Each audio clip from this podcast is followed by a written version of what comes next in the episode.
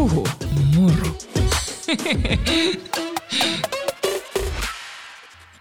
Tervetuloa Puhu muru podcastin pariin. Viime viikolla mä juttelin yksinäni Silareista. Tällä viikolla mulla on täällä Murmon kanssa ja mä haastoin Murun puhumaan meidän vanhemmuuden kokemuksesta rehellisesti. Mitä? Hetikö tää? Mitä? Oliko mä joku kirkossa? Sano nyt jotain. Joo, kyllä, rehellisesti. Niin. Ö, oliko se Anneli Jättemäki, joka sanoi, että vastaan niin rehellisesti kuin vain voin? Onko sulla nyt sellainen olo, että sä et ole ihan varma uskallatko olla mullekaan rehellinen? En mä tiedä. Katsotaan, mitä sä kysyt. No niin, vanhemmuuden polku alkoi mun kohdalla ennen murua, koska mä sain Danin ollessani 22-vuotias yksinhuoltaja. Se oli vähän erilainen matka, koska, koska vauva ilmoitti tulostaan vähän yllättäen eroseksin johdannaisena. Jostain syystä mulla oli tosi vahva tunne alusta asti, että mä pidän tämän lapsen ja mä haluan sen ja sain äitini tuen. Äiti totesi raskaustestistä kuultuaan, että me ollaan sun tukena, mikä oli tosi tärkeää. Ja odottaminen yksin oli erilaista kuin murun kanssa. Mä ajattelin, että me voitaisiin palata tähän niin kuin mun ensimmäiseen raskauteenkin tässä matkan varrella, Palataan vaan. koska kukaan ei jaksanut ehkä mun toista yksin puhelua. Tota, mit, miten sä muru koit sen, kun mehän tavattiin silloin 2009 joulukuussa ja mulla oli varmaan tammikuussa jo sitten vauvakuume. Öö, niin siis mustahan tavallaan tuli kyllä isä siis Danin myötä. Kyllä. Se oli tietenkin erilaista. Susta tuli iske. Joo, joo, mutta sä tiedät ihan hyvin, että mä tarkoitan siis ihan fysiologisia seikkoja. Eli siis mä en ole laittanut mun vauvasiementä sinuun Danin tapauksessa. Voi kun olisitkin. niin, mutta tota, niin siis sehän oli jo itsessään aika käänteen tekevää yhtäkkiä hypätä siitä, että mä olin, oliko mä 3-2? Sä just täytyt 32 tammikuussa. Niin, mä olin siis aika hedonistinen kaveri, tottunut siihen, että mulla on kaikki aika maailmassa. Tottunut päiväuniin, mistä mä olin järkyttynyt meidän suhteen alkuvaiheessa, että Joo, ihminen tarvitsee työpäivän jälkeen päiväunet ennen salille menoa. niin, niin. No, mutta sehän oli muutenkin niin, kuin niin hassua, että mä silloin ajattelin, että kun mä olin ollut hoitamassa vaikkapa isoveljen muksuja ja muuta, ja itsellä on tosi paljon sisaruksia, että kyllä mä nyt osaan niin kuin hoitaa lapsia, että mä oon hyvä lasten kanssa, ja mä, onhan mä hyvä lasten kanssa, Oo, ollut se silloinkin, totta. mutta se oli outoa, miten varma mä olin siitä, että kyllä mä tiedän, miten lapsia kasvatetaan. No sitten mä voin sanoa, että siihen aikaan mä olin kyllä hyvin määrässä, että totta kai sitä oppii matkan varrella. Mm. Ja tota, Muistaakseni sen, kun me oltiin kolme viikkoa ehkä tapailtu, kun sä sanoit vahingossa itseäsi isäksi Danin. No joo, kyllä mä sen muistan, en mä sitä unohda. Mä olin, vielä, mä olin kyykkyasennossa, kun mä tein sen. Ja se vähän säi, mä säikähdin sitä, kun mä ajattelin, että miten jos Dani sitten tavallaan ei otakaan sitä vastaan. Mutta ei se ollut moksiskaan, se oli sille niin kuin ihan, niinpä, isi, isi siinä. Se oli siistiä kyllä. Niin, te olitte kyllä aika tiivis parivaljakko alusta asti. Melkein mä jouduin vähän ulkokehälle, vaikka meillä oli rakkauden alkuhuuma. Niin sä sanot, mutta mä en sitä ole sille muistellut, mutta koska sä oot sitä muistellut noin, niin sitten mäkin olen sitä mantrana toistellut, että Maria joutui ulkopuolelle. Mutta joo, totta kai, siis olihan siinä siis niin kuin Danin kanssa oli siis semmoinen bondausvaihe ihan yhtä lailla. Että olihan se niin kuin siistiä yhtäkkiä leikkiä Danin kanssa. Ja se oli muuten sitä aikaa vielä, kun jakso vielä leikkiä lasten kanssa kunnolla. Siis silleen, että nyt niin kuin Eddahan ei ole, niin kuin, jos miettii verrattuna Daniin, niin herra Jumala mä leikin sen kanssa tosi paljon. Sitä mm. jakso vielä. Sitten nyt, nyt niin kuin ei ole kyllä Eddan kanssa, ei ei ole hirveästi tehty hiekkalinnoja ja tunneleita ja kaikkea. Että jotenkin tuntuu, että tuli mitta täyteen kyllä aika nopeasti sitten sen Ebban kanssa jakso vielä, mutta sitten Eddan kanssa oli silleen, että ei hitto taas, mä oon täällä tekemässä hiekkakakkuja. Mutta ehkä meillä oli myös kaikkea muita kotitöitä ja kaikkea aika paljon enemmän siinä. Siis ka- kaikkea oli enemmän, mutta kyllähän siinä käy niin. Siis mm. Jos sä ajattelet vaikkapa valokuvien määrää, Dani on kuvattu siis niin kuin ziljoona kertaa enemmän kuin Edda on kuvattu. Mm. Et mä muistan sen, kun mä sain silloin tota Saksasta tota mukaan noita mun lapsuusajan kuvia. Niitä annettiin Leenalle ja Mikolle ja mulle. Ja sitten Mikon kasa oli valtava, koska se oli se esikoinen. Sitten Leena oli, ja se oli semmoinen niin semi-iso. Sitten oli meikäläisen, niin siinä oli varmaan kymmenen kuvaa max. Ei ne varmaan ehtinyt yhtään se enempää mm. tai jaksanut tai mitä ikinä. Se on semmoinen luonnollinen polku varmaan, mikä kaikilla käy. Mm. Mutta niin, sä, sä aiheutit mulle vauvakuumeen kyllä tosi nopeasti, mikä niin kuin, kukaan mun mies ei ole saanut sellaista aikaiseksi. Että se no ne ne saksalaiset geenit. Mitkä mä haistoin. Mä, mä olen, tässä on mun siitusori. kyllä, kyllä. Niin, sä oot sanonut itse nautseriksi ensimmäisellä tuotantokaudella. Joo, niin. Mutta Mut se oli eri yhteys. Se oli eri yhteys. Enkä mä tiedä, onko se Schnauzer nyt välttämättä mikä siitosori. niin, ei, mutta se, tota, se oli vaikeaa silloin, koska sä et ollut yhtään valmis isyyteen, niin kun, että tehdään vauva samalla lailla, mikä oli varmaan ihan fiksua. Ja sitten mun piti laittaa se hormonikierukka, niin se, ei, se oli, ei ollut reilu. Se ei tuntunut reilulta. Mä olisin halunnut vauvan. Ja sittenhän me koko vuosi käytiin sitä aika välillä tulistakin keskustelua, koska mulla oli niin valtava tarve saada vauva. Mä, mä luulen, että kun silloin mä olin vielä mainosohjaaja, mä olin niin uraorientoitunut, mä tavallaan niin kuin puskin koko ajan sillä suunnalle eteenpäin ja sitten mä ajattelin, että sitten joskus myöhemmin ehdottomasti mä haluan lapsia. Ja se oli se, niin kuin, mitä mä hoin itselleni, haluan lapsia, mutta sitten niin kuin, mä en ollut selkeästikään valmis ottamaan sitä askelta. Ja sitten siinä kävi silleen, että sä vähän pushasit kyllä. Se on totta. Se on totta, niin. mä myönnän. Niin. Teekö ja hyvä liikaa? niin, en mä usko. Siis, oli, siis jos et sä olisi tehnyt sitä, niin todennäköisesti meillä ei olisi edelleenkään lapsia. Meillä olisi tullut ero tai jotain, mutta et, et kyllä se sen vaati, että sä pushasit mua. Että mä olin jotenkin niin tota... Mä, mitä mieltä sä oot, mutta eikö aika monet miehet niin kuin ole sellaisia, että, että yleensä kyllä se nainen ilmoittaa sen, että nyt tehdään muksuja. Ainoa mies, kenet mä tiedän, joka on halunnut lapsia ennen vaimoansa, on mun pikkuveli. Niin. Mut muuten niin mä en ole kuullut hirveästi sellaisia storeja. No ehkä nyt viimeksi oli vissiin, sun somekanavan kautta tuli joku... Joo. Yksi. Yksi palaute. Yksi tuli niin. mun mielestä, että mies halusi enemmän. Olisikohan ollut. Mutta kyllä se niin somessa tai vaikka terapian vastaanotolla niin on 95 prosenttia, että naiset haluaa vauvan ennen miestä, jos puhutaan heterosuhteista. Niin, niin se on näin. Joo, Eli en ole siis mikään häpeällinen yksi, yks, yksilö, joka oli vätys eikä saanut mitään aikaiseksi. Naisparien kohdalla mulla ei ole tuosta niin sel- selkeää sellaista niin kuin tatsia, että, että miten se menee, että onko se yhtä eri parista.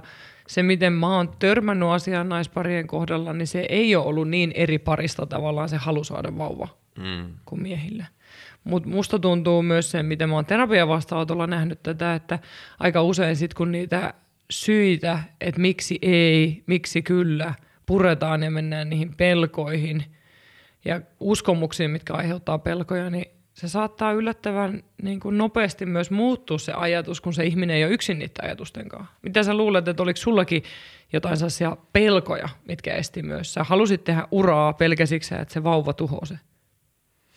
Mä kyllä blokkasin kaiken ton varmaan tosi tehokkaasti, koska nyt näin jälkikäteen mä en kyllä muista pelänneeni sitä siis öö, jotenkin tietoisesti. Varmaan enemmän niin kuin se on ollut alitajusta sitten, koska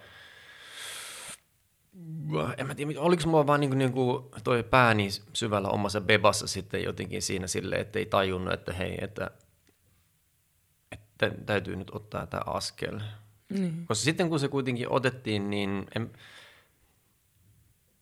ylipäätään jotenkin mun ensimmäistä biologista isyyttä on niin kuin ehkä sitä kuva, kuvastaa hyvin se, että mullahan oli tosi laid back olo koko ajan, kun mä ajattelin, että sä oot tehnyt tämän kaiken jo kerran. Et mehän ei käyty läpi ikinä sitä, että mitä käy pariskunta läpi, kun ne saa ensimmäisen vauvan yhdessä. Se tavallaan ehkä mahdollisesti semmoinen jopa ylihuolehtiminen ja stressaaminen ja, ja ylipäätään, kun ei ole kokemusta siitä, että että et tavallaan sähän tiesit, että jos Ebba tuli kipeäksi, niin sä heti jotenkin aistit sen ja näit sen ja tulkitsit sen oikein, okei nyt sillä on tämä ja tämä.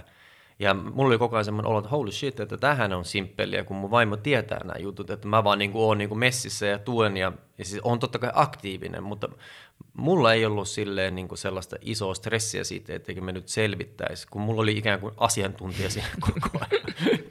niin olihan se to, totta kai erilainen kuin silloin, kun mä sain Danin, kun mäkin olin ihan sokkona uudessa tilanteessa, että Ebban kanssa se oli ihana se tunne kyllä, että jotenkin vaikka edellisestä vauvasta oli neljä ja puoli vuotta, niin sitä keho muisti, että mi- miten nämä asiat pitää tehdä. Mm.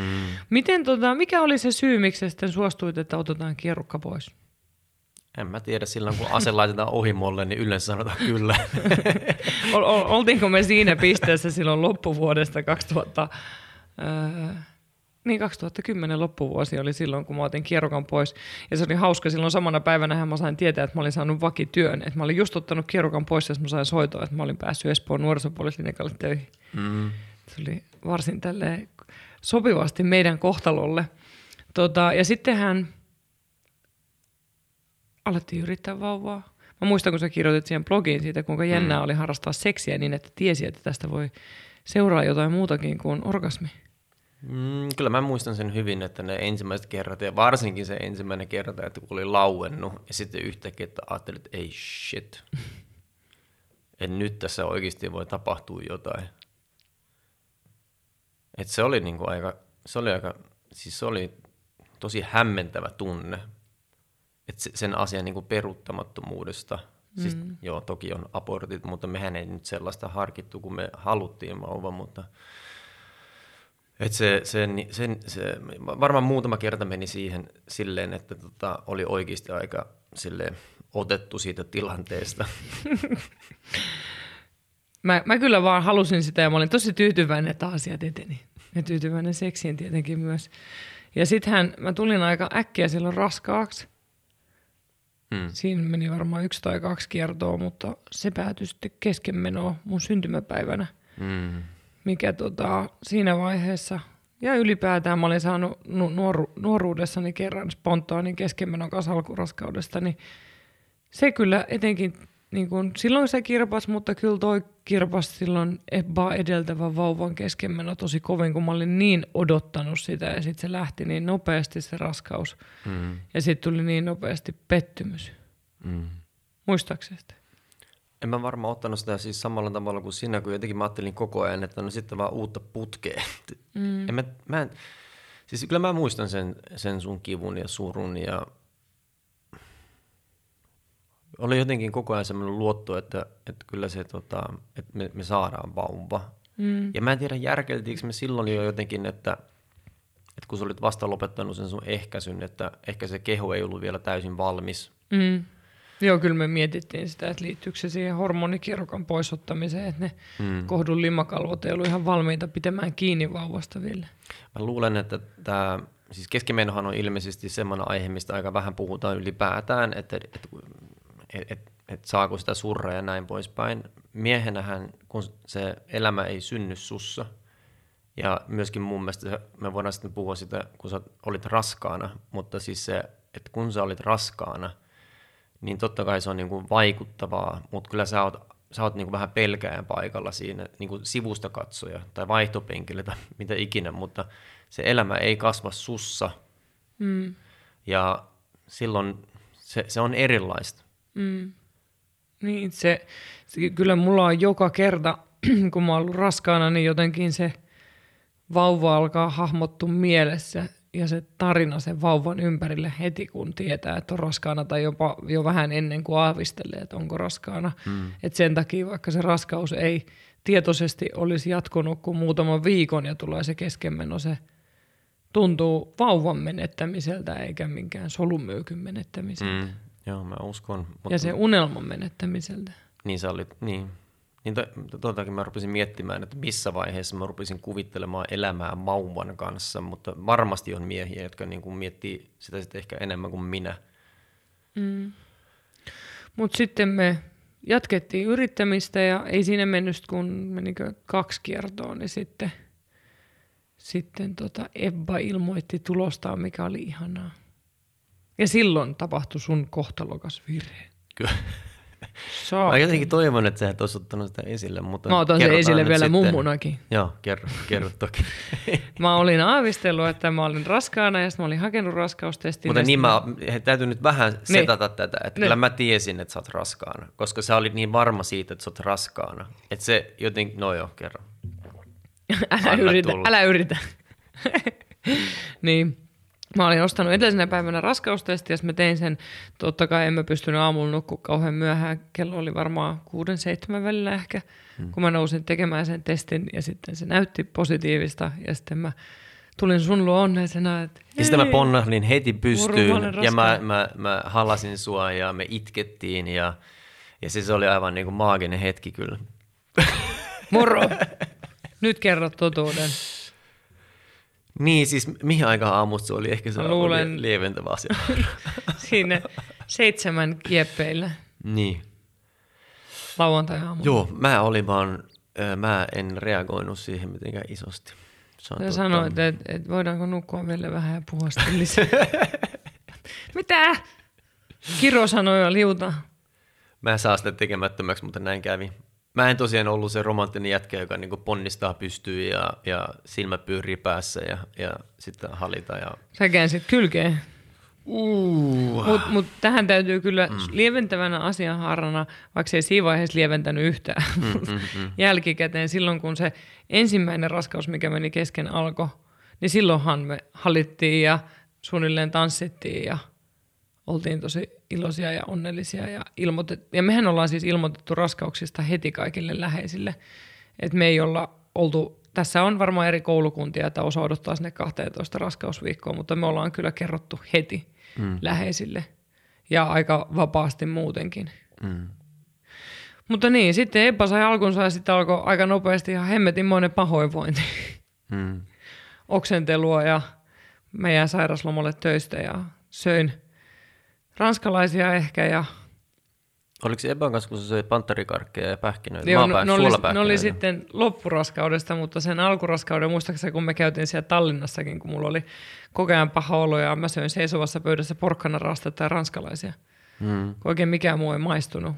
Mutta samaan aikaan mä oon ollut raskauksissani tämmöinen ähm, kerään, kerään kiloja mukavasti, hmm. sen melkein plus 30, niin vaikka mä oksensin, niin kilot kertyi silti ja neuvolassa ne ei kyllä uskonut varmaan, että mä oksensin tai, tai söin vähän.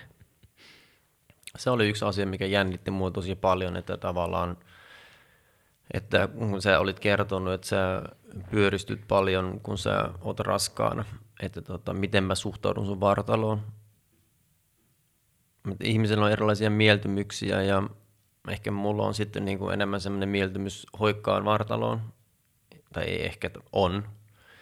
Ja, ja sitten mä ajattelin, että mi, mitä jos tota, yhtäkkiä sun vartalo ei haluta mua, tai että mä en näe sua kauniina. Ja se oli mulle siis todella suuri yllätys, että siis se, jotenkin se onni ja sitä raskaudesta ja sitten sen ymmärtäminen, kuinka upea juttu se on, niin, niin sitten todella luontevasti niin se sun kehon muutos, se, se, ei, se ei yhtään vähentänyt mun halua ja ei sullakaan nyt hirveästi halut vähentynyt, kun se oli raskaana. ei, ei, ei, ei vähentynyt halut. Ja se oli mun mielestä ihanaa raskaana saada ne pyöremmät tissit, niistä mä oon aina nauttinut raskaana. Se pyöristyminen ei ehkä ollut mulle kauhean helppoa, niin kuin tiedät, että se on ollut vaikea välillä. Mm, kyllä mä voin kuvitella, hyväksyä. että kun sä et tavallaan voi sille asialle mitään ja se on niin yksilöllistä. Ja, ja sitten mä ainakin sorruin siihen, että mä vertasin itteeni muihin. Että mä jotenkin surin ehkä turhankin paljon sitä, että, että miksi joku muu saa vaan sen kauniin pyöreän vauvamasun ja pyöreämmät tissit, mutta ei muuten pyöristy, kun mä mm. pyöristyin kyllä niin kuin päästä varpaisiin. Kirjaimellisesti. Ja, ja etenkin Danin raskaudessa siinä mun ekassa, mä muistan aina sen, kuinka mun äiti näki mut pienen tauon jälkeen, kun mä olin 15 raskausviikolla, kun oli, silloin oli pääsiäinen – ja ne tuli käymään Mikkelissä, kun mä olin siellä opiskelemassa. Ja äiti alkoi nauramaan hyvän tahtoisesti kyllä, mutta kun mun kasvot oli pyöristynyt. Et maha, maha ei näkynyt oikeastaan kuin ihan pikkasen vasta, mutta kasvot ja tissit oli kasvanut. Mm. Et mä näytin yhtäkkiä sellaiselta vähän vauvan kasvoselta, kun se vauvan pyöreys tuli äidillekin. Niin. Mutta sama kävi kyllä Ebba ja Eddankin kanssa.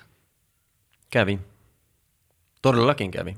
Mutta, ja mä muistan kyllä, että neuvolassahan su- su- suhtauduttiin kyllä siis silleen aika negatiivisesti, Joo. kun ilmeisesti siellä kontrolloidaan painoa. Joo. Siis sama, eikö niin? Ja annettiin ymmärtää, että sä oot syönyt huonosti tai mm. liikaa tai mitä ikinä. Kyllä ne laittoi mut silloin ravitsemusterapeutillekin. Joo, Se on, se on mielenkiintoista, että ne ei niin kuin ymmärrä sitä, että se on yksilöllistä, kun sehän on ihan maalaisjärkeä. Vai onko mm. se vaan sitten ne käyttää tiettyä shabluunaa ja sitten ne vaan niin kuin...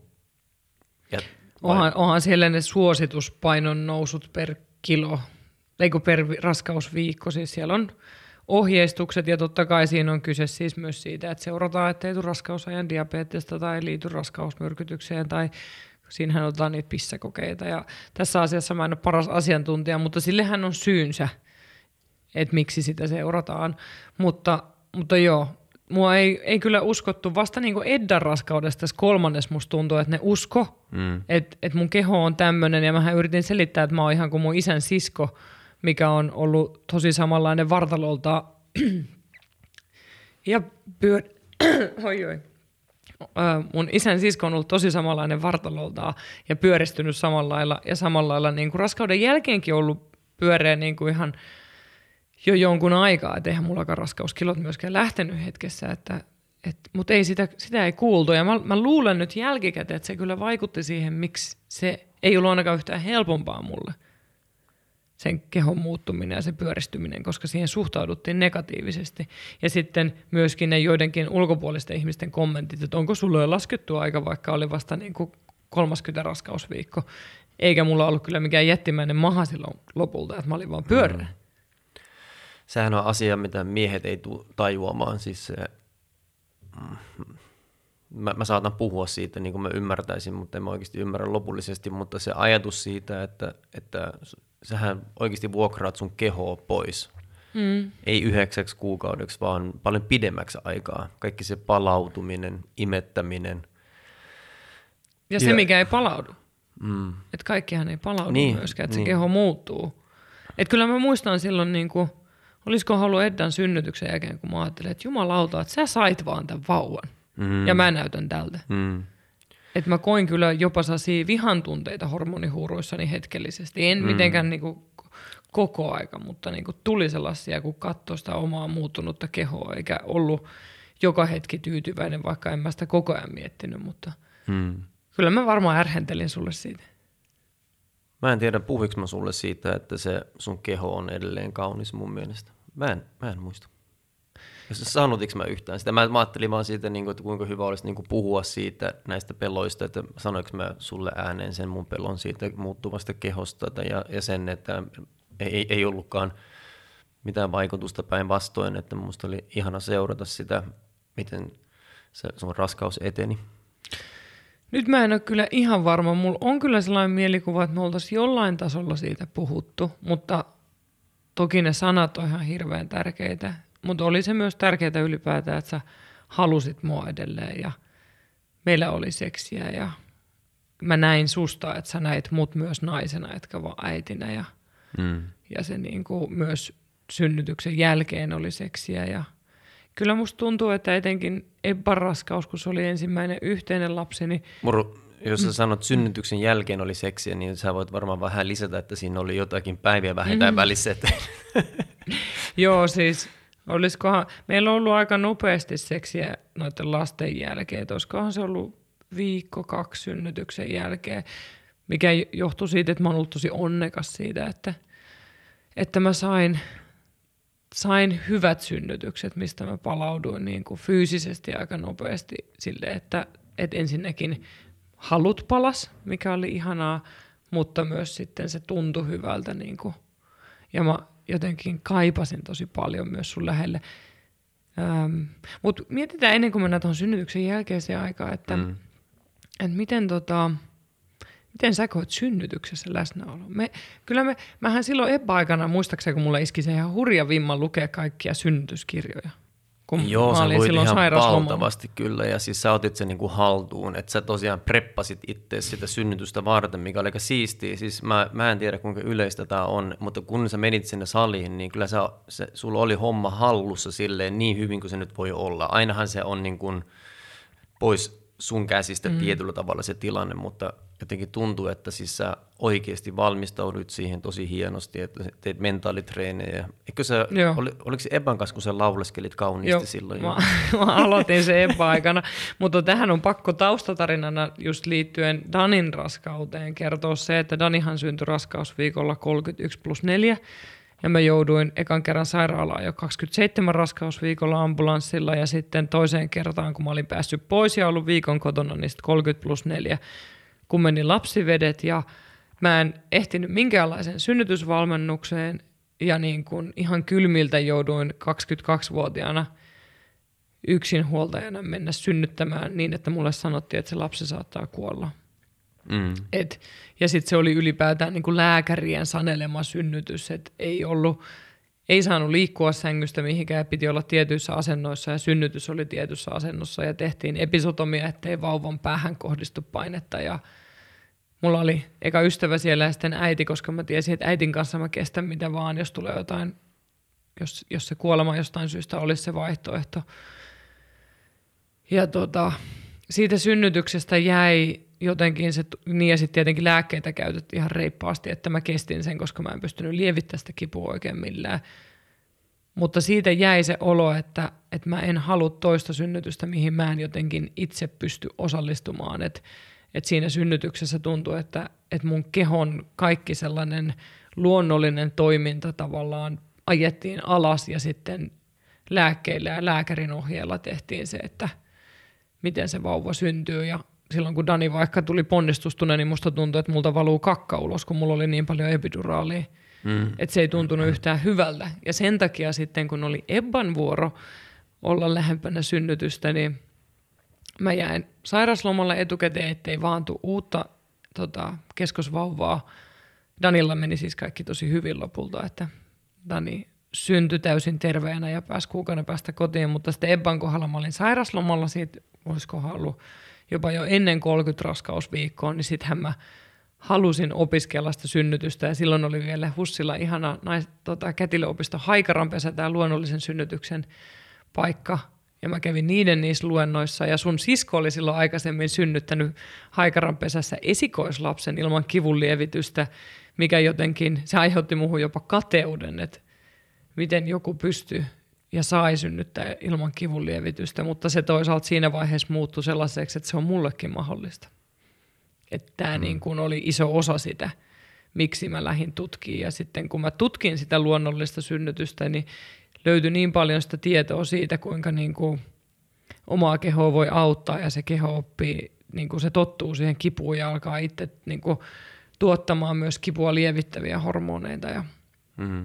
se niin kuin mähän upposin sinne aika syvälle sitten. Niin se on joku juttu ilmeisesti naisten keskuudessa tämä, että onko, onko se, kun sä puhut sitä kateudesta, niin mä mietin vaan sitä, että eikö tästä puhuta aika paljon eri palstoilla, naiset juttelee keskenään ja arvottaa eri synnytyksiä eri tavalla. Onko näin? No on siinä mun mielestä sellaista vastakkaisettelua, mitä mä toivoisin, että, että se vähenisi, että, että on se sitten lääkkeellinen synnytys tai lääkkeetön tai keisarileikkaus, hätäsektio, niin se niin kuin, mun mielestä jokaisella, jokaisella synnytyksellä on oma arvonsa, eikä niitä tarvitsisi laittaa, kun ne tilanteet on niin erilaisia. Että eihän mm. niin kuin vaikka Danin, Ebban ja Eddan, ne kaikki synnytykset oli tosi erilaisissa lähtökohdissa. Että, mm, mm. Et, mutta se on sääli, että ajatellaan, että joku olisi parempi. Mutta mä ymmärrän kyllä sen kateuden tunteen, että et sen takiahan vaikka Eddan synnytys, mikä on ollut ehdottomasti niin sanotusti paras synnytys, niin en mä sitä aina uskalla kertoa, kun mä ajattelen, että mä aiheutan jopa pahaa mieltä mm. muille äideille. Samalla lailla kuin vaikka se, että me ol, mä oon tullut helposti raskaaksi. Mm, niin se mm. on samanlainen asia, että et ei halua, että, että aiheuttaa pahaa mieltä, että, että ei ole tarkoitus neppailla tai pitää itseään parempana, mutta kun se tunne siitä kateudesta ainakin mulle Danin jälkeen tuli hirveän helpostikin, kun se oli niin kipeä mm. kokemus, mihin ei itse voi vaikuttaa hirveästi. Yksi asia, minkä voi tehdä, on just se, että ottaa asioista selvää, eikö mm, niin? Että se, se, mitä sä teit, niin siis se oli varmaan oikeasti niin kuin ihan, saat kiitettävän arvosanasi.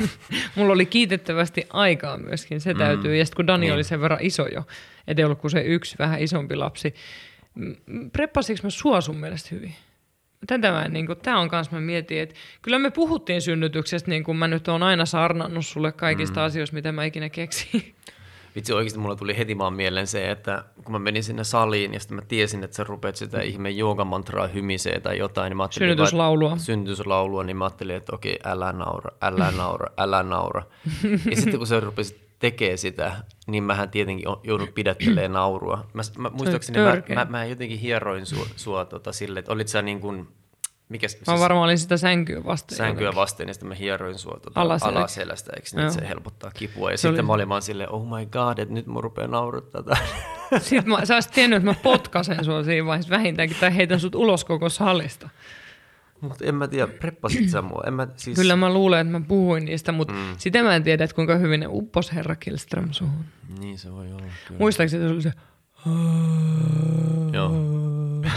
en mä osaa aina se on niin kuin matala A-ääni, koska kun sä avaat suun ja rentoutat kehoa sillä matalalla äänellä, niin sit sä avaat myös niin kuin alapään, eli kohdun suuta ja emätintä, että sä rentoutat niin, että se vauva pääsee laskeutumaan, etkä taistele kipua vastaan. Että siellä haikaranpesessä ne just opetti sen, että mm. jos tulee kauhean korkea ääni ja pitää kehoa supussa, niin se vauva ei pääse laskeutumaan samalla lailla kuin supistusten aikana se keho työntää sitä vauvaa alemmas, mm. ettei saisi taistella sitä vastaan. Ja sitten mua auttoi se ajatus, minkä ne opetti muistaakseni siellä haikaranpesässä just, että, että ajattelee, että sä oot aalloilla, kun on se supistus, että sä mm. niin kun kun siinä tulee se nousu, se kippu kasvaa, kasvaa, kasvaa, kasvaa ja sitten se taas pikkuhiljaa loivenee. Että sä vähän niin kuin surffaat aalloilla. Mm. Olisiko se semmoinen hyvä neuvo hyvä. miehille, että se, se nainen kun on tuskissaan, niin se mies sanoo, että hei baby, että tämä on vähän niin kuin surffailua. Että mm. Onko se o- hyvä? Olisiko järkevää sanoa? No, olisiko? olisiko?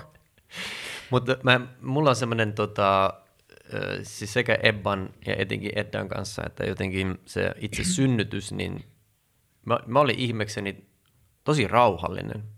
Niin olit. Etkä yhtään ärsyttävä, kun et niin. alkanut nauraa. Ja mä yritin tukea silleen niin kuin aika chillisti. En mä, mä en ollut mikä amerikkalaisen jalkapallon valmentaja, joka huutaa siellä, tai cheerleaderi, mutta siis en mä tiedä, se oli, ne oli molemmat niin hyviä kokemuksia. Mm. Niin Ebban aikanahan se oli erilainen, että Ebban lapsivedet alkoi tihkua, se oli jotain 39 ja jotain se raskausviikko, ja me mentiin silloin yöllä sairaalaan, ja ne aluksi kanssa väitteli, että se on pissää, mutta ei se ollut, ja sitten mä jäin sinne osastolle, ja aamulla se sitten käynnistettiin, koska sitä oli tihkunut jo sen verran, että pelättiin, että ne tulehdusarvot lähden nousee, ja sen takia, koska se tihkus se lapsivesi, niin se käynnistettiin oksitosiinille, ja sittenhän me siellä hengattiin siellä salissa pitkä aika, eikä mitään tapahtunut, ja ne vaan lisäsi ja lisäsi sitä sitä tota, oksitosiinin määrää. Ja sitten sä lähit pois sieltä salista ja kätilö lähti. Ja mä muistan, kun mä luin Anna-lehteä. Ja sit saakeli, mä hyppäsin sängystä, kun tuli ensimmäinen kunnon supistus. Ja sen jälkeen ne tuli minuutin välein. Joo suunnilleen puolitoista tuntia. Mutta eikö ne sanonut ne kätilöt, että joskus tämä on niinku semmoinen juttu, mitä pitää tehdä, että otetaan niinku tavallaan ihmistä ympäriltä Joo. pois, että se mieli jotenkin tekee sitä duunia, sitä synnytystä vastaan, kun siinä on muita ympärillä Kyllä. tai jotain. ja se oli niissä kirjoissakin itse asiassa, Ai just siitä synnyttäjän rauhasta, mm. että ylipäätään niin kuin – hyvä synnytyshuone olisi jopa vähän hämärä mm-hmm. ja sellainen niin kuin oma rauha ja mahdollisimman niin kuin kodinoloinen, mihin ollaankin panostettu, niin kuin mm. yritetty panostaa niin paljon kuin sairaalaympäristö ympäristössä nyt pystyy. Mm. Mutta joo, se, se oli kyllä, mä oksentelin silloin siitä kivusta aluksi ja se meni tosi nopeasti. Ja siis se, mä, mä en hirveästi muista jotenkin siitä, että niitä supistuksia oli vaan ihan koko ajan. Mä yritin vaan laulaa ja te lykkäsitte kuumavesipussia mun selkää ja sä hieroit ja painoit. Ja mä Eikö se ollut niin, että sun piti itse asiassa synnyttää Ebba eri asennossa? Joo, mä olisin halunnut synnyttää Ebban seisaltaan tai siinä jakkaralla. Mutta Joo. sitten Ebba tuli niin voimalla, mm. että sitten mä hal- se tuntui siltä, että on pakko mennä siihen sängylle, että se niin kuin re- repii mut se vauva. Joo. Ja sitten mä muistan sen, muistaakseni kun silloin oli se hirveä lumimyrsky, Mm, joo, ja sitten, oli paljon lunta. Niin, mutta sitten ne kätilöillä oli se vuoron vaihto, just kun mulla oli se ponnistusvaihe, kun se toinen kätilö tuli myöhässä paikalle. Okay. Ja sä et ehkä muista sitä, mutta mä muistan, kun mä olin ihan siis siinä hir- hirveämmässä kivussa. Mm. Odotin seuraavaa ponnistusta ja tuntui, että klitoris repeää ja mä mietin sitä, että saakeli, että mitä musta jää jäljelle, jos mun klitoris repeää. Ja sitten ne kätilöt vaan juttelee, että miten synnytys on edennyt ja Joo, muuhun se oli sattuu, crazy ja tilanne. muuhun sattuu Joo. niin paljon, että mä en pysty enää puhua. Joo. Ja sitten mä vaan, tuntuu, että silmät vaan pullistuu samalla, kun se vauvan pää pullistaa niin kuin pillun kirjaimellisesti niin kuin halki. Joo, joo. Eikä mä muistan kanssa, kun jotenkin ajatteli, että tässä täytyy käyttäytyä sivistyneesti, eikä huutaa niille, että pittu nyt Niin. tänne. niin kuin, jos mä olisin pystynyt, niin mä olisin varmaan huutanut, mutta sittenhän onneksi Ebba tuli ihan muutamalla ponnistuksella sitten mm. sen pahimman vaiheen. Mutta silloin mä muistan kyllä, mä aidosti pelkäsin, että mitä musta jää jäljelle. Mm. Koska Danin kohdalla, kun ne teki se episotomian, eli leikkasi välilihan, niin silloinhan sillä vauvalla on tilaa tulla. Mm. Mutta nyt tavallaan piti mahtua luonnollisesti. Joo. Sen mä muistan kyllä, että... Katoiko se, kun Ebban pää tuli? Joo, joo. Molempien, ta- tai no siis Ebba, Ebban tapauksessa mä näin sen niin kuin paljon paremmin, koska sitten Eddan kanssa olit siellä al- äh, ammeessa. Mm. Kyllä mä silloinkin näin, se oli niin huvittavaa, kun oli se valaistus siellä vedessä ja sitten E- Edda syntyi, niin sitten yhtäkkiä sen, sen vaaleet hiukset oli sille sojotti pystyssä, ihan kuin se olisi joku pieni Einstein. Niin se näkyy se päälläkin. Niin, se oli, se oli hassua, mutta niin siis silloin, kun sä synnytit Ebban, niin silloin mä näin ensimmäistä kertaa siis sen sun niin kuin tavallaan sen eh, semmoisen primitiivisen sen katseen, sen luolanaiskatseen tai jo- joku tällainen. Et silloin, me, silloin avautui joku portaali jonnekin, mm. että silloin mä niin kuin näin sen, se oli, se, se oli väkevä voima, mikä näkyi sun silmistä, että sä, sä menit jo, jo, jo, jonnekin muualle. Mm. Ja sen mä muistan itsekin, että siinä jotenkin vähän jopa irtautuu Joo. kehosta tai, tai sitten toisaalta jotenkin syvemmällä kehossa kuin yleensä. Mä en oikein edes tiedä, kumpi se on. Mm. Tai on jotenkin yhteydessä johonkin isompaan. En tiedä.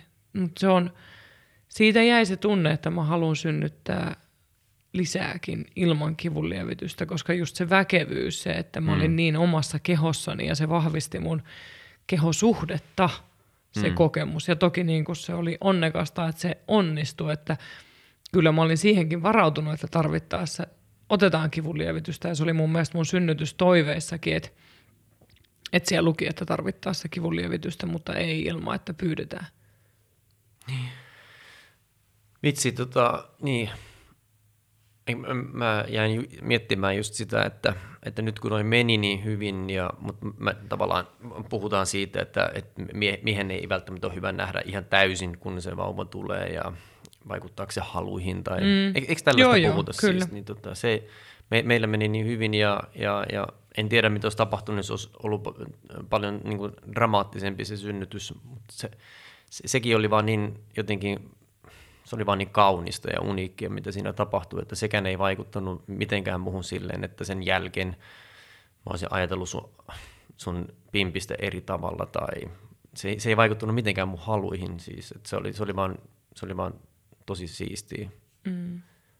Ja sitten mä muistan sen, kun me- me saatiin silloin epäaikana se perhehuone, kun me mm. siellä pesittiin. Ja se oli jotenkin niin, se, niin kuin se rakkauden määrä oli ihan niin kuin Mm. huumaava. Joo. Se niin kuin, musta tuntui, että mä rakastuin suhu uudelleen ja sitten ihmeteltiin sitä pientä, pientä pikkusta tyttöä, mikä oli tullut siihen meidän viereen. Mehän tiedettiin, että meillä on Ebba, koska mä näin silloin Ebban syntymää sen ennen unen, että mä pidin vauvaa, vauvaa sylissäni unessa ja sitten, sitten mä ihmettelin, että miksi mä en näe sen kasvoja, ja sitten naisen ääni sanoi unessa mulle, että koska sen nimi, e- että se ei ole syntynyt vielä, mutta sen nimi on Ebba. Sitten mä olin tosi ihmeissäni ja mä kerroin siitä teille vasta seuraavana päivänä illalla. Ja se oli ensimmäinen nimi, mikä sinä ja Dani hyväksyitte heti. Ja sittenhän se oli hauskaa, että Ebban etymologia meni Saksaan, missä on sun juuria myös. Niin, mutta et sä, eikö sen, sen lisäksi vielä tyylin seuraavana päivänä joku Se oli, sit, kirjoittanut? joo, se oli sitten seuraava päivä, Joo. kun me mentiin Danin kanssa tuohon Hesperian puiston luisti, siinä on sellainen puistoluistirata, niin siinä oltiin, siinä oli pehmeä lumikerros siinä jään päällä. Mä en tietenkään luistellut, vaan, vaan kävelin siinä, kun Dani leikki, niin siihen oli valtavin kirjaimin joku kirjoittanut Ebba. Joo. Sitten tuli kylmät väreet ja mä totesin, että mä uskon. Niin, Uskotaan. vähemmästäkin.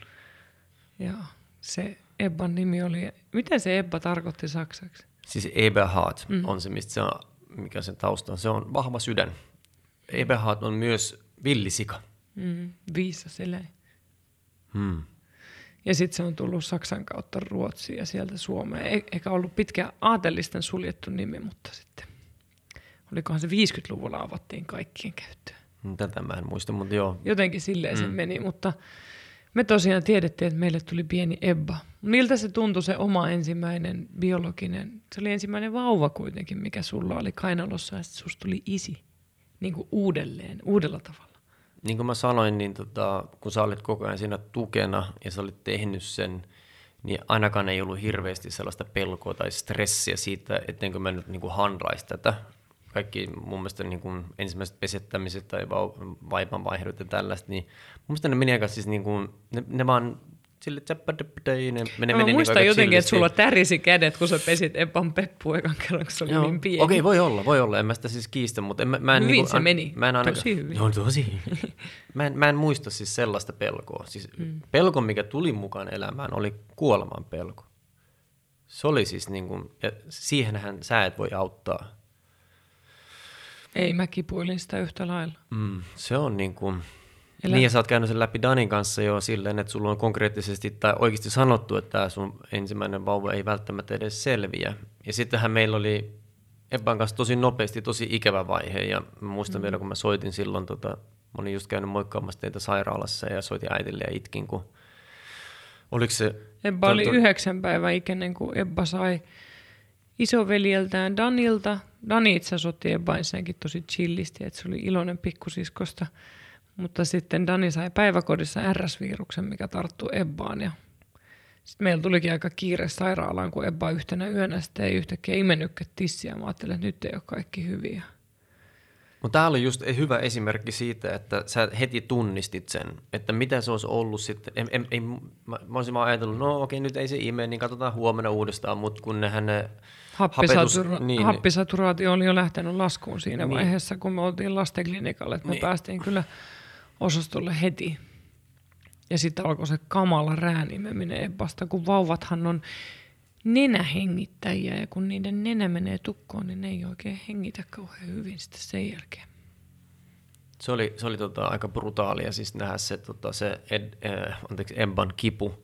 Mm. Ja sittenhän sä sanoit, että Ebba oli huutanut niin paljon kivusta, että lopulta se oli menettänyt äänensä, että mm. sä heräsit yöllä siihen, että Ebba huusi mm. ilman ääntä. Kyllä, Ebba, Ebba yhdeksän päivän ikäisenä vauvana itki niin paljon ja huusi kivusta, että se oikeasti se eka se ääni muuttui ja sitten se lähti.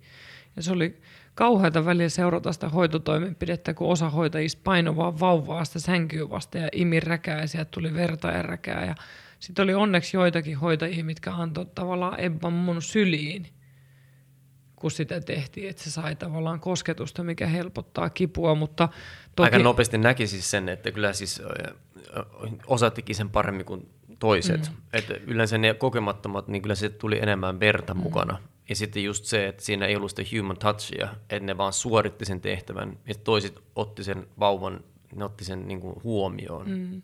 Mutta oli se, se, se oli jossain vaiheessa aika suht kriittinen, että mietittiin jo niin kuin muitakin isompia toimenpiteitä. Et mä olin ainakin niin sekaisin välillä väsymyksestä, että mä en ollut niin kuin apuna siinä ollenkaan. Et, Niin sehän on Et mä ajatella, että sä nukut patjalla lattialla. Sä nukut lattialla. ja meitä oli eikö kaksi äitiä ja kaksi vauvaa siinä huoneessa. Joo, Et joo. Se RS-virus oli silloin jylläs Suomessa. Se oli kyllä, se oli, se oli tosi pelottavaa ja just kun me oltiin saatu tavallaan se, meidän vauvakupla rikottiin. Niin? Mm. Ja se oli kyllä sitten toisaalta, ja siis ensinnäkin vaikka vähän kritisoitiin hoitajien tiettyjä otteita, niin kyllähän Ebba sai tosi hyvää hoitoa. Et ilman, ilman lastenklinikan tota, Ah, joo, en mä siis, kyllä mä, mm. siis, mutta se on mikä tahansa ammatti. Mm. En mä niinku halunnut sinänsä kritisoida, me saatiin niin hyvää hoitoa, että meidän Ebba elää edelleen. Niin. Joissain toisissa maissa niin Ebba olisi, olisi kuollut, kuollut. siihen. Se on tosi asia ja mä oon, oon ikuisesti kiitollinen. Mutta kyllä mä muistan sen, että välillä niin kuin tuli raivo, siis sellaisia hoitajia kohtaan, jotka satutti Ebbaa enemmän kuin toiset. jos se Ja- sattui katsoa sitä. Mm. Se, se, se tunne oli siinä läsnä. Joo, mutta oli se ihanaa sitten tulla kotiin, kun kaikki oli hyvin. Sitten me jatkettiin taas vauvakuplaa. Ja, ja se oli tota, mä jotenkin muistan se Ebba vauva kevät, Ebba syntyi helmikuussa, niin se, se oli jotenkin tosi vahvaa sellaista rakastumisen aikaa. Musta tuntuu, että suhun rakastui uudelleen ja aina väli käytiin lounastreffeillä. Ja... Mutta sitten oli siinä myös vaikeita hetkiä, että kun se väsymys tuli ja arki muuttui kiireisemmäksi ja oli kuitenkin Danikin siinä, että oli se isompi lapsi ja päiväkotiin viemiset, niin emme kyllä osattu aina niitä riitoja purkaa kauhean hyvin. Niin, ja siis mä en pitänyt varsinaisesti edes isyyslomaa. Et kun mainosohjaajana, niin ajattelin, että täytyy ottaa keikka kuin keikka vastaan, ettei ikään kuin häviä kartalta. Oli joku semmoinen ihme pelko siitä, että se muutama kuukausi niin tiputtaa sut alalta pois ja kukaan ei muista sua enää. Sähän teit jo ensimmäisen mainoskeikan silloin samalla viikolla, kun Ebba tuli kotiin, ennen sitä sairaalareissua. Mm, mm. Mä muistan sen, mutta se oli kyllä itse asiassa aika lähelle meidän kotiin, että se ei ollut kuin yksi päivä. Mutta tota, mun mielestä, ai niin, se mun piti kysyä sulta, että jos sä nyt voisit ottaa isyyslomat, niin kun, jos sä voisit valita sen uudelleen, niin tekisikö se eri lailla? Totta kai, ja mä, kyllä mä, mä kaikille suosittelen isyyslomaa. Ja mä en ta- mä, mikäköhän on isyysloman pituus tänä päivänä? No nyt mä en osaa kyllä ulkoa sanoa, en viitti mm. heittää, mutta ne löytyy Kelan sivuilta ne, ja ylipäätään se, että miten vanhemmuutta voi jakaa. Että No ta- jos se on mahdollista, niin kyllä se kannattaa tehdä, että siis se on kuitenkin loppupeleissä niin lyhyt aika se isyysloma, ja, ja se antaa niin paljon, että se olisi niin kuin hyvä hetki ajaa se isä mukaan siihen niihin rutiineihin. Ja, Mä, mähän tipahdin tietyistä rutiineista mm, pois, siis kyllä. vähintäänkin siitä, mikä se termi nyt olikaan, se, ei metadata, kun mikä no, se? on se siis metadata ylipäätään, että kun sä olit töissä ja mä olin kotona, niin kyllähän mä hoidin mm. neuvolat ja mm. lääkärit ja niin. Danin päiväkotiasiat. Ja... Sehän on outoa, että joskus kun kotityöt tai tällaista, kun jakaantuu ja sitten jos ne urautuu liikaa, mm. niin sitten sitä rupeaa jopa suojelemaan sitä keittiöä tai mm. Miten pestään pyykkiä. Älä tuu sinne, älä tuu pesemään pyykkiä, että sä pilaat pyykit. Tai... Mm. Ja sitten vauvan kanssa varmaan ihan sama juttu, että kyllä mulla tuli vähän semmoinen tumpelo olo, ja tässähän on mennyt, ja nythän meillä ei ole vauvoja enää, että me ei enää tavallaan päästä takaisin siihen kokeille, että mitä Matti nyt tällä kertaa. Mutta... Niin ja mä kyllä, jos mä nyt voisin valita, niin mä haluaisin, että säkin jäisit vaikka hoitovapaalle. Mm. Että sä olisit niinku, mm. vaikka sen puoli vuotta niinku mm. kotona vauvan tai taaperon kanssa. Että mm. et ylipäätään näkisi sen, että et kyllähän meillä niinku oli sitä niinku, sellaista turhaa riitelyä siitä, että kun sä olit työelämässä ja mä olin kotona ja me ei niinku tavallaan ymmärretty toistemme maailmoja. Mm. Että mä olin sulle tosi armoton, kun sä tulit töistä, että mä olisin halunnut, että sä hoidat lapsia ja autat mua ja sä olit väsynyt työpäivän jälkeen ja sitten toisaalta sä, et, niin musta tuntuu, että sä välillä ajattelit, että sä nyt vaan oot ollut koto. No nythän mä ymmärrän tuon ajatuskuvion paljon paremmin, kun on mennyt kaksi ja puoli vuotta silleen, että mä oon hoitanut pääsääntöisesti kotia ja lapsia. Ja, ja siis se, öö, se vituttaa välillä olla kotona, siis hoitamassa lapsia ja sitä, niitä kotitöitä ja ja sitten kun se toinen tulee töistä, niin se on oikeasti, se on väsynyt töistä. Ja, ja, mutta se kumppani, joka on kotona, niin ei siltä välttämättä tipu armoa. Ja sitten toisaalta se, joka on ollut siellä töissä, ihmettelee, että mitä se nyt kiukkua, kun se on vaan ollut kotona. Että nyt kun mä oon nähnyt molempia puolia, niin tota, mä, mä ymmärrän hyvin sen kuvion. Sen takia ehkä just olisi tosi tärkeää, että ne miehet on siellä kotona jopa yksin, että se nainen, niin kuin mä en tiedä, menisikö se töihin tai ylipäätään vai... kumppanit. Niin, niin, niin, niin okei. Mutta mm. se, et, se, että vaihtaa rooleja on super tärkeää, koska silloin pääsee niin kuin kokemaan jotain, mitä ei ole aikaisemmin kokenut, ja, ja, ja pääsee eroon tällaisista väärin ymmärryksistä mm. ja käsityksistä, että itse on ollut sille onnekas, että kun me ollaan heitetty ympäri nyt tämä, niin on avautunut aika paljon uusia maailmoja ja on tajunnut omia ajatusvirheitä. Ja, niin kuin minäkin myöskin se kotona oleva ajattelee Joo, hel- kyllä, helposti, kyllä. että mä, niin kuin mä sanoin, niin mä olin sulle aika armoton välillä, sen mm. niin kuin, että mitä vittua sä nyt meet sinne sohvalle makaa, että säkö mukaan se väsynyt. Mm. Että sieltä tuli aika nalkuttava ämmä kyllä vastaan. Ja, siis... ja sitten mä olin tosi vihainen, jos sä et tullut silloin, kun et sä et ilmoittanut, koska sä tuut, tai jos sulla venyy, että sä et ilmoittanut, vaikka mä nyt teen itsestä ihan samaa, koska ei se ole aina niin helppo ilmoittaa. Joo, no siis leffa-ala ja mainosala nyt on tunnettu siitä, että siis et vaan sinä, vaan kaikki mun aikaisemmat kumppanit, kun on kysynyt multa, että milloin sä tuut, niin koska haluaa jotenkin miellyttää toista, niin on sanonut, että okei, äh, räppi äh, on kahdeksalta illalla, eli siis purku lopetetaan silloin. Se hyvin harvoin pitää paikkaansa, että se menee aina yli. Ja, ja sen, se lukemattomia kertoja aiheutti ongelmia just se, että sä, sä lupaat, että okei, tällöin on purku. No sitten se ei ole, ja sitten siellä on riita odottamassa kotona. Niin, koska se, tuohon on mun mielestä hyvä niin kuin jokaisen, ketä on töissä, jollain tavalla ymmärtää se, että se kotona oleva aidosti, mä ainakin tsemppasin itseäni, että sit muru tulee. Hmm. Tavallaan niin kuin, koska ne päivät oli, Niin silloin oli helpottaa. Niin. Joo, joo, joo, eikö mä ymmärrän tuon. Sehän on vähän sama asia kuin joku sanoo sulle, että punnerra 20 kertaa, mm. niin sä tiedät, okei, okay, 20 kertaa, mutta jos se vaan sanoo, että punnerra, Mm, se on niin se on paljon kamalempaa, koska siis sä et tiedä, milloin se sanoo, okei, okay, nyt riittää. Mm. Mutta piti sanoa siis siitä vielä, että et, et, jotta on täysin rehellinen itselleen, niin siis kyllähän tosiasia on se, että, että mä myöskin halusin pois kotoa. Mä, mulla oli mahdollisuus päästä pois kotoa. Ja, ja aika nopeasti varmaan ulkomaille. ulkomaille mm. Että Herra Jumala, siis se olisi täys valle sanoa, niin kuin, että, että voi vitsi, mua nyt harmittaa tosi paljon lähteä, lähteä Miamiin. lähteä Miamiin, että mulla tulee niin kamala ikävä, että siis, kyllä, siis sehän oli niin, kuin niin hullunkurinen se tilanne, kun mä näin, että siis sulla oikeasti tulee, että sulla tulee itku ja sä kerrot, kuinka ikävä sun tulee, ja sama aikaisesti mä vaan mietin, niin kuin, jee, mä pääsen Miamiin kuvauksiin, ja sitten mun pitää kuitenkin niin kuin, ikään kuin olla tässä fiiliksessä, että, että kyllä nyt on kurja, kun mä joudun lähtemään ja mulla tulee tosi ikävä. Ja kyllähän tavallaan on ikävä, mutta ei, jos sä oot siellä ulkomailla tekemässä, niin kyllähän ne, siis se ikävä on hyvin erilaista. Mm. On, on. Ja et... kyllähän säkin niin kuin tavallaan tiedät sen, että jos oot ollut nyt, sä et ole tietenkään samalla tavalla matkustanut nyt. Mä olin Hämeenlinnassa työmatkalla. Ei, ei mutta, siis tiedätkö, niin kun, kun sä olit siellä Majorkalla, niin kyllähän sulla niin. oli ikävä, siis oli. tällä omalla lomalla, mm. niin sulla oli ikävä, mutta se on erilaista koska siellä on kuitenkin siistiä, siellä on lämpöä ja sä voit tehdä kivoja juttuja ja näin poispäin. Eikä ole kotitöitä. Eikä ole kotitöitä. Eikä ole vastuuta lapsista. Ja... Niin, niin. Kyllä. Että kyllä mä luulen, että miehet oikeasti siis tekee tosi, tässä mä, mä sanon nyt suoraan, niin kuin mä puhun miehistä ja, ja saatte ymmärtää, mikä, miten haluatte, että mikä on mies, mutta ähm, mä, mä väitän, että monet kyllä oikeasti pakoilee myös tota, nopeasti töihin ja harrastuksiin. Et siinä on peilin kattomisen paikka, että jos ei oikeasti osallistu kotihommiin, siihen vau, vauvan niin kuin siihen, niin e, ensi kuukausiin ja muihin. Ja taaperonkin. Ja taaperonkin, niin, niin kyllä sä silloin pakoilet. Ja kyllä mä varmaan jollain tavalla pakoilin myöskin sitä, että, että mun mielestä oli tosi siistiä päästä pois siitä tota, kotoa, sitä, sitä vauva-arjesta. Et onhan se, siis se on, se on aivan fantastisen ihanaa, mutta se on myöskin monotonista ja kuluttavaa. Mm. Et kyllä se päivä vauvan kanssa on monotoninen. Sä voit kertoa, minkälainen sun päivä oli.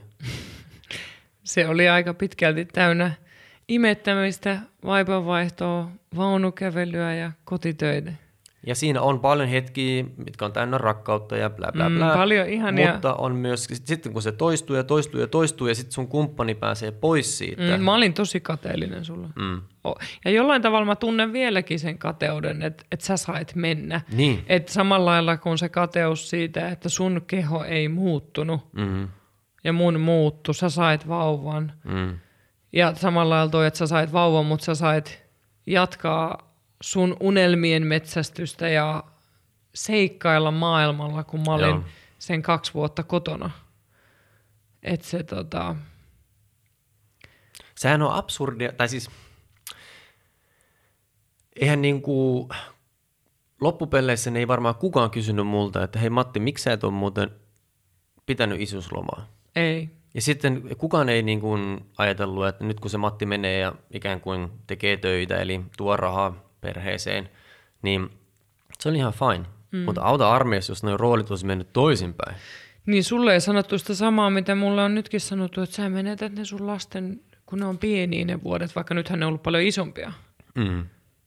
Et ei, ei kukaan sanonut. Mä muistan silloin, kun sä olit Miamiissa sen viikon, niin muistaakseni, kun Ebba oli silloin, olisikohan se ollut kymmenen kuin, niin se ei heti tunnistanut sua. Mm. Joo, mä Että se katsoi sua ja alkoi huutaa. Jep. Et ei, ei se, niinku, se, se oli itsestään selvää, että minä äitinä jään kotiin ja hoidan perhettä. Et vaikka nyt mä oon tuonut enemmän rahaa kotiin, niin silti tavallaan siinä on se, että miksi mä en ole äitinä niin paljon sitten läsnä, niin kun on myöskin tapetilla paljon enemmän kuin se, että kun sä isänä olit pois, niin ei sitä kyseenalaistettu. Isät on pois, kun ne tuo rahaa pöytään. Ja se, se, mikä on outo, on se, että jopa lapset reagoi silleen, että kun iskä tulee kotiin työmatkalta, niin sä oot sankari, joka on silleen, jee, isi tulee. Sitten kun äiti tulee joltain huomattavasti lyhyemmältä matkalta, niin saat kun se roskakori, johon oksennetaan. On, tai, si- tai sitten ne mököttää. Tai ne mököttää, niin. Itse asiassa pienempänä ne kyllä oli vihaisia. Joo, joo. Ihan vaan sen, että jos mä olin vähän ollut Joo. tota, Hulttio äiti äi- äitinä jossain, niin sitten heti tuli niin kuin pahaa silmää. Niin, se on outoa. Lapsetkin reagoi tolleen. En tiedä. Miksi lapset suo sen iskelle eikä äidille? Onko se sitten se yhteys, mikä on syntynyt Niin, ja silloin? siis meidän tapauksessahan mä olin enemmän, että mä olin se ns. lähivanhempi enemmän niin kuin mm. lähellä niiden kanssa. Et, ja sitten Ebban kanssahan oli se, siis aivan ihanaa oli, mä oon aina rakastanut imettämistä, mutta Ebban kanssa se imettäminen oli kaikista kolmesta se intensiivisin, kun Ebba oli täys tissivauva sen vuoden ikäiseksi, että mikään muu ei kelvannut kuin mun tissi. Ja sitten se joi maitoa ihan siihen asti, että mä olen odottaa Eddaa, eli yli kaksivuotiaaksi. Sitten vasta maito loppui Eddan raskauden puolesvälissä, niin Mm, mä luulen, että Ebban kanssa etenkin me oltiin myös aika symbioosissa sen imetyksen takia. joo. Mutta se Ebban aikanahan sitten ehkä yksi syy, miksi me tehtiin se Vauva tulee taloon verkkokurssi, niin yksi sellainen iso syy, miksi niin kun mä haluan jotain antaa eteenpäin, että kaikkien ei tarvitsisi tehdä samaa virhettä, koska se oli meidän ensimmäinen yhteinen vauva, ja sit kun me ei osattu ihan täysin puhua asioista, eikä me ymmärretty just sitä erilaista maailmaa, missä me elettiin, ja sitten se mun kehon muutos yhdistettynä siihen kaikkeen, niin musta tuntuu, että mä en saanut riittävästi huomioon sulta naisena. Että se oli tosi syvä se tunne, että kun sä elit sitä sun unelmaelämää ja sitten mä välillä mustasukkasena tai kateellisena ajattelin, että mitä kaikkea ihania naisia siellä on hippaloimassa cocktailmekoissaan, kun mä oon täällä kotona vaan imettämässä ja vähän raskauskiloissani ja ja sitten mä niin kuin janosin sulta sitä huomioon ja mm. välillä kerjäsin sitä ja, ja Sehän oli muuten kanssa just se, että kun tuli reissusta, ja sitten siihen usein liittyi jetlagi, mm. että oli oikeasti siis tosi uuvuksissa, ja sä olit uuvuksissa siitä, että sä olit ollut yksin kotona muksujen kanssa, ja sä näit sen niin, että mä oon ollut siellä pitämässä vaan hauskaa, että se mun väsymys ei ole aitoa, ja kun mä en heti halunnut seksiä, niin se käytännössä oli niin kuin merkki siitä, että mä en enää niin kuin, niin kuin tota, halua sua tai rakasta sua, ja mit, Ja- mitä ja siellä mä olin- matkalla on tapahtunut. Niin, se oli, ja... mun piti just sanoa, että jos mä olin syvissä vesissä, niin tuli se, että mitä matkalla on tapahtunut. Mm, mm. Se on mun mielestä semmoinen, mun tota, silloinen pomo tota, Ari sanoi hyvin, että olikohan sen tuttava pariskunta, ne oli, siellä oli merikapteeni ja sitten tota, sen vaimo ja se merikapteeni kun tuli kotiin töistä, ne oli pitkiä komennuksia, siis viikkoja, kuukausia ja se oli tosi uuvuksissa sen jälkeen, kun se tuli kotiin. Ja se vaimo niin kuin halusi heti seksiä silloin, että se halusi niin kuin, tavallaan, että jotenkin taas niin kuin sinetöi sen niin kuin kotiin paluun ja, ja sen Se yhteyden. y- ja, yhteyden, siis kyllä se munkin mielestä siihen liittyy Niin. niin. vahvasti. Et, mutta se oli niin uuvuksissa se mies, että se halusi niinku mieluummin juoda sen lasillisen viskiä vai konjakkia, kun se nyt oli ihan sama. Ja, tota, ja sitten ehkä seuraavana päivänä sitten pystyi. Mutta sitten se ensimmäinen ilta oli sellainen, että, että se halusi vaan rojahtaa sohvalle, ottaa se vaimo kainaloon ja juoda konjakkia tai näin. Mm. Ja, ja Arjo sanoi niille sitten, että, että voisiko sitä kokeilla silleen, että tosiaan, että se, että se vaimo tietää, että nyt tämä ensimmäinen ilta, niin se menee silleen, että tota, että ei harrasta seksiä. Sitten mä saatan, mä luulen, mä, mä en tiedä mitä sitten tapahtuu, mutta voi olla, että, että kun sitä mieheltä otetaan ne paineet pois, että sen ei tarvitse harrastaa seksiä, niin voi olla, että avot, että sit sieltä yhtäkkiä tuleekin samana iltana se halu. Mm. Ymmärrätkö, mitä mä ajan takaa? mm. Pidätkö tätä ihan tyhmänä ajatuksena, kun sä tuijotat mua? En, en se on varmaan, varmaan ihan oikea ajatus ja ylipäätään se, että se niin kuin puretaan se asia. Sehän on hirveän tärkeää, että et, en mä tiedä ymmärsikö mä sitä, vaikka mä tavallaan tiesin, niin ymmärsinkö mä sitä sun väsymystä. Että vaikka se, mä muistan, kun sä oot nukahtanut johonkin olohuoneen matolle, kun sä, sä oot yrittänyt Ebbankaan leikkiä. Joo, sä sanoit mulle vihasena, että nyt, silti- sä, nyt niin. sä leikität lapsia. Ja sitten mä oikeasti, niin mä nukahdin sinne matolle niiden palikoihin. Palikoiteen. Siis, Mutta silti Mut- mä olin vihanen sulle. Joo, kyllä mäkin olin varmaan vihainen sulle siitä, että musta tuntuu, että sä yrität jarruttaa mun uraa. Mm. Et ei mulla ollut hirveästi ymmärrystä sille, kuinka rankkaa sulla on ollut. Ja mä en tule sitä vaihetta koskaan elämään, nyt mä oon niin hoitanut kotihommia, mutta meidän lapset ei ole vauvoja eikä pieniä, että onhan se helpompaa, mutta siis mä, oon, mä, mä en niin tykkää siitä, että vertaillaan tiettyjä ajanjaksoja tai tiettyjä juttuja, mit, miten ne väsyttää. Mä, mä oon sanonut sulla aikaisemminkin, että jos sulla on erikoisjoukot, niin sulla voi olla vaikka laskuvarjääkärit ja taistelusukeltajat, mm. niin ne molemmat koulutukset on todella rankkoja ja ne on todella rankkoja eri tavalla. Mm. Et joku saattaa sanoa, että okei, taistelusukeltajakoulutus on rankempi, mutta toinen taas, että se on se laskuvarjääkärikoulutus, että, että mitä, mitä se hyödyntää tai mm. hyödyttää. Että se, ja ihmisen väsymys on muutenkin yksilöllistä. Että et se olisi niin kuin vaan just sitä, että pystyisi, me, ei, ei me silloin, en mä pystynyt sulle silloin sanomaan, että saatana, että sä yrität niin kuin blokata mun uraa. En mä osannut sanoa, sanottaa sitä ollenkaan, mutta siltähän se tuntuu, että miksi sä koko ajan valitat mulle, että mähän niin kuin tuon rahaa pöytään ja mä tavallaan teen kaiken sen, mitä mun pitääkin miehenä tehdä. Mm.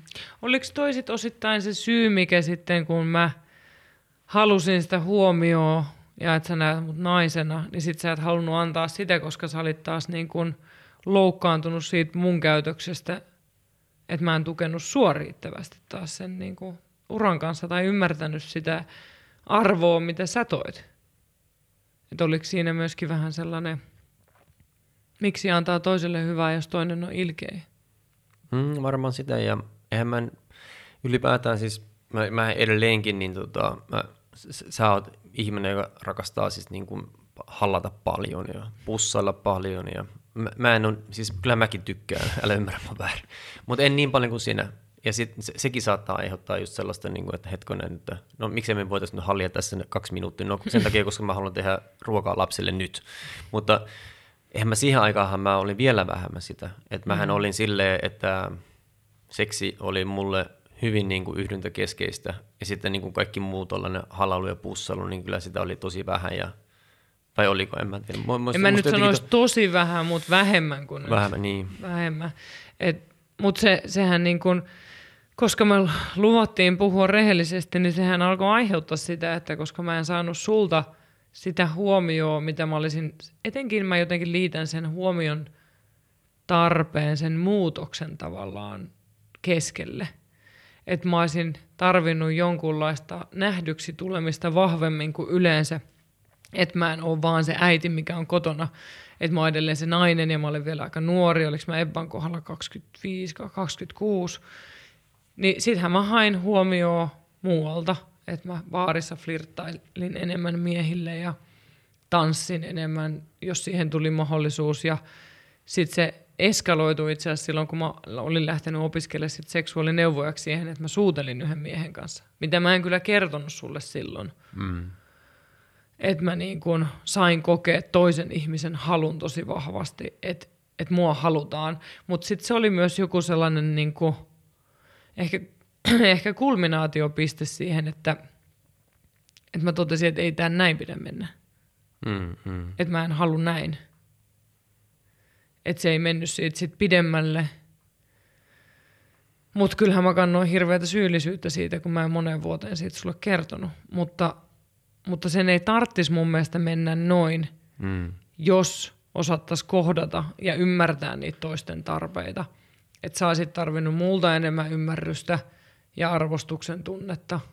Ja mä uskon, että jos sä olisit taas ymmärtänyt, miten mä kävin läpi ja mitä mä olisin tarvinnut, niin se ei olisi välttämättä mennyt tuohon, sen ei olisi tarvinnut, ja mehän myös riideltiin silloin jossain vaiheessa aika paljon. Hmm. Mitä sä ajattelet? Hmm. Mä en, siis mä en muista sitä, että oltaisiko me riidelty enemmän, mutta ainakin huonommin.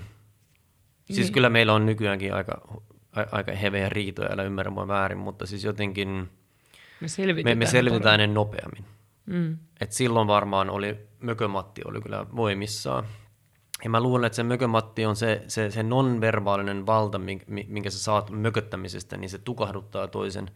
Ja, se, ja silloin sillä toisella, kun se jatkuu kuukausia ja vuosia, niin silloin ei tule nähdyksi eikä kuulluksi. Ja mulle tulee hylätyksi tulemisen tunne mm. tosi vahvasti siitä, mikä liittyy mun menneisyyteen, mm. mutta mä koin. Mä se... tavallaan niin kuin, mä tuli vaan niin kuin miehet, jotka yllättyy siitä, kun yhtäkkiä vaimo lähtee kälppimään.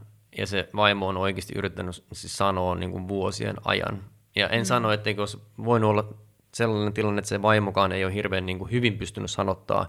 Mutta kun me tiedetään se, että mä, mä, mä ainakin tunnen sen todeksi, että miesten on vaikeampi sanottaa tunteitaan. Mm.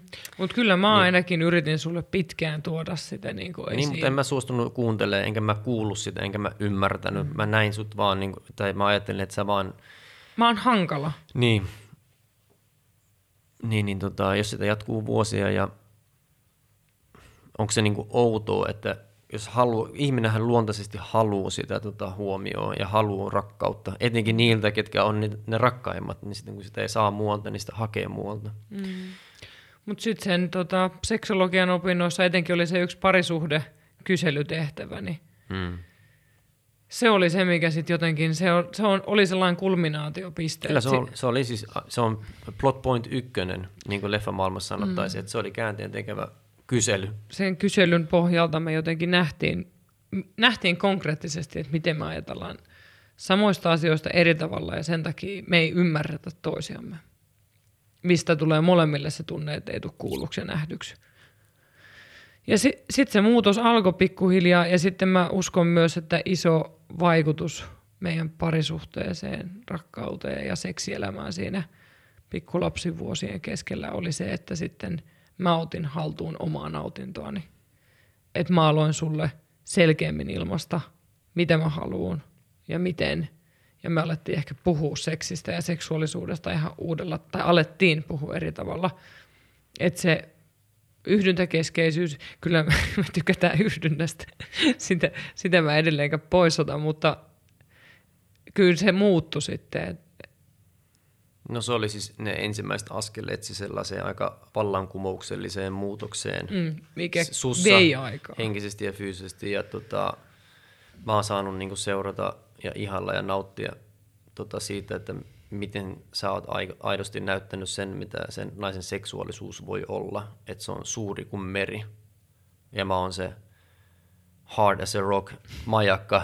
Luulin, että mun erektio on – kaikki voipa, mutta se onkin vaan se majakka siellä suuressa meressä.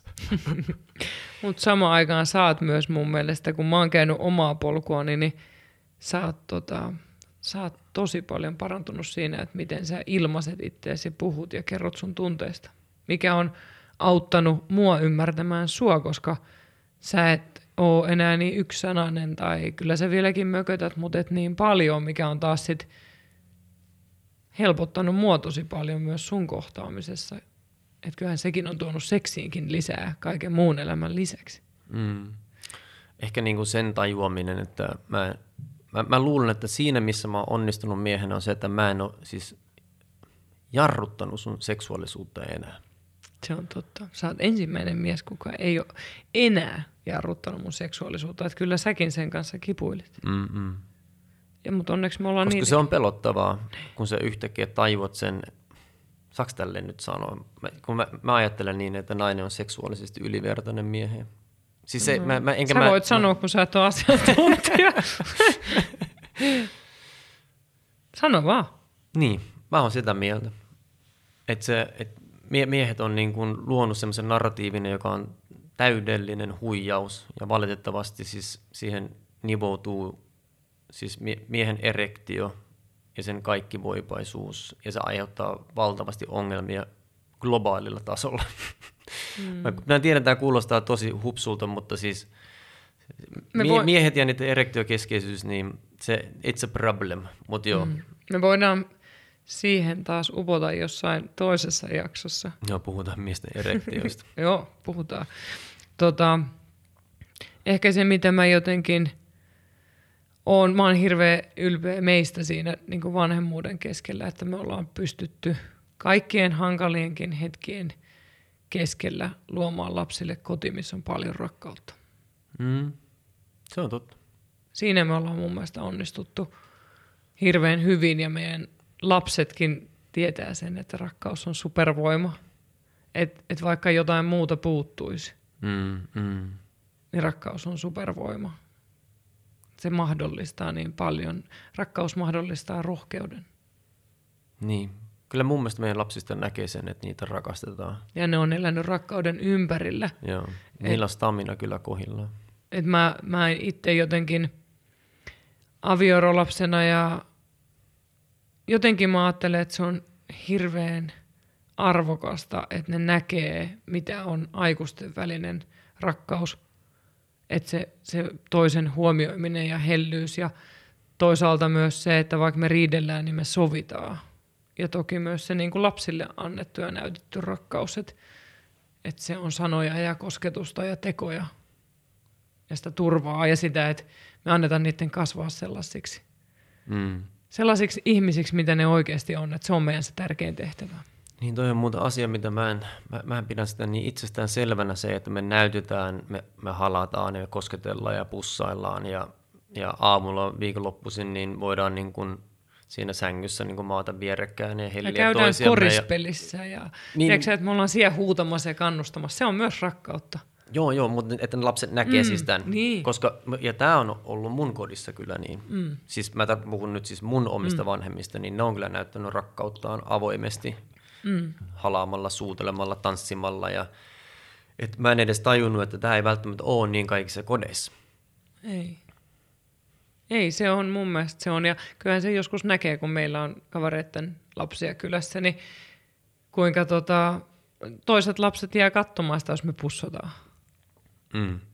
Että se on jännää. Mutta niin, mä, mä todella toivon, että tämä meidän jakso, meillä olisi, eihän, eihän meidän, niin tää, tästä olisi voinut tehdä kolme tuntisen tästä jaksosta, mitä kaikkea tässä on vuosien varrella tapahtunut. Mutta jos me ei oltaisi opittu puhumaan, niin ikävä kyllä me oltaisiin todennäköisesti, todennäköisesti jo erottu. Mm. Se, se, niin, Tai siis, joo, siis et, et, et, sitähän ei tiedä, vaikka tämä olisi jatkunut vielä siis vuosikymmeniä ja sitten me oltaisiin näivetetty yhdessä. Niin. Että tavallaan sehän on niinku yksi vaihtoehto, että siis sä et puhu ja sitten te elätte vaan rinnakkain ja olette molemmat onnettomia rinnakkain. Mm. Että, ei uskalla päästä irtikään. niin. Mutta näin on.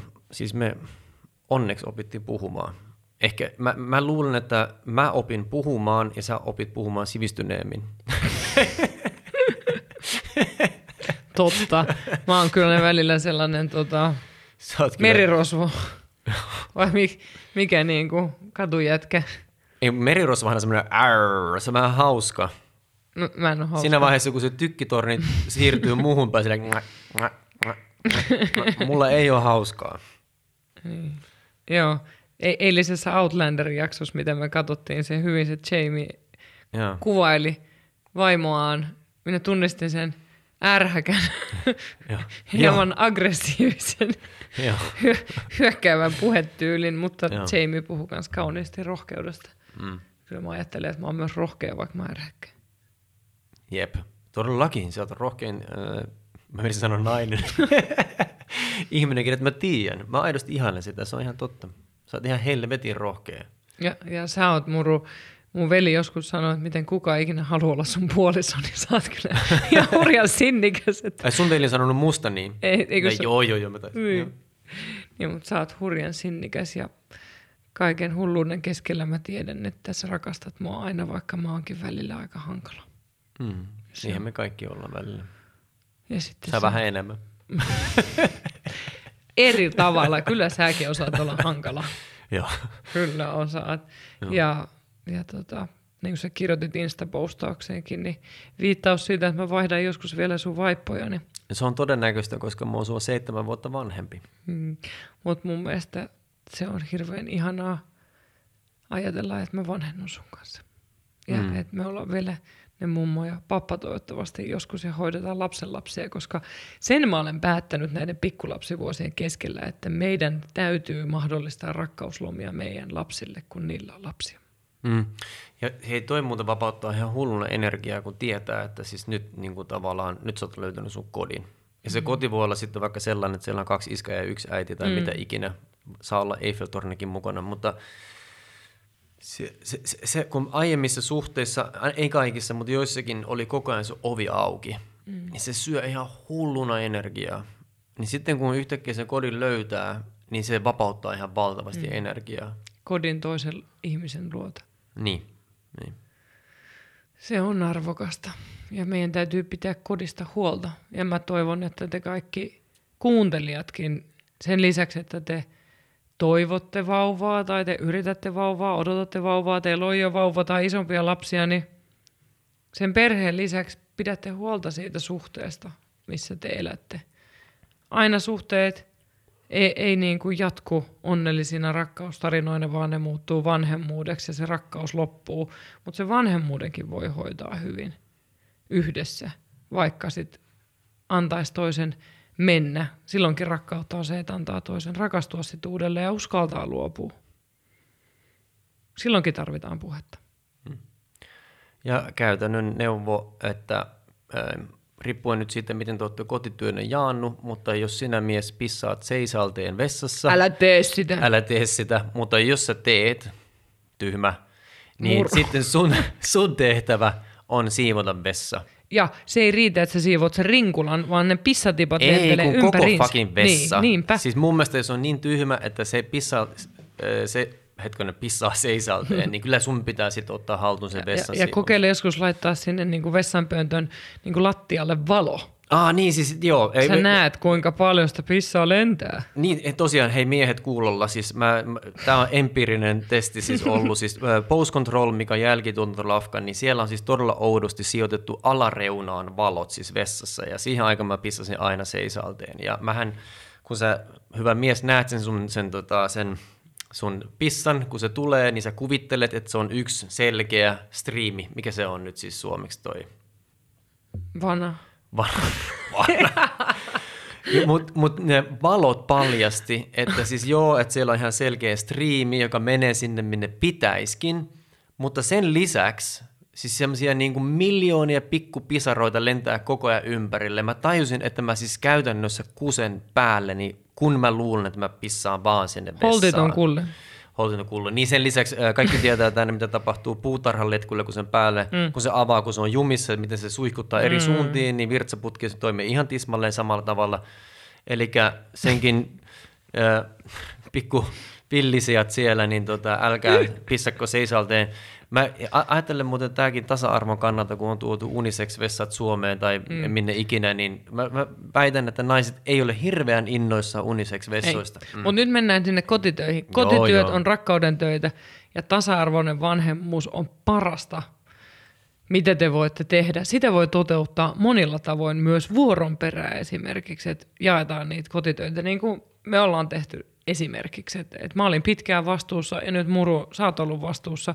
Että asioita voi tehdä monella tavalla, että tilanteet on erilaisia, mutta yrittäkää puhua auki se, mikä on teille parasta. Ja jos te tarvitte tähän apua, niin meidän Vauva tulee talon verkkokurssi, käykää tsekkaamassa, koska me oltaisiin ainakin tarvittu tätä. Tämä on tehty sen takia, että me todella meinattiin pilata hyvä suhde sillä, että meillä ei ollut riittävästi tietoa ja me ei osattu puhua. Mä, en, mä toivon, että kenenkään ei tarvitsisi sen takia ainakaan erota. Amen. Kiitos. Vauva tulee taloon verkkokurssin löydät osoitteesta www.puhumuru.fi. Verkkokurssi tulee myyntiin lauantaina 7.5. Samana päivänä on kello 12 maksuton webinaari, mihin voit ilmoittautua samalta sivulta. Mä toivon, että saat siellä. Mä toivon, että te käytte tämän kurssin. Mä toivon, että me kaikki taistellaan rakkauden ja seksuaalisuuden puolesta, koska niiden ei tarvitse kuolla tai hävitä tai laimentua sen takia, että tulee perhe, vaan ne voi muuttua entistä väkevämmiksi ja ihanammiksi. Uhu.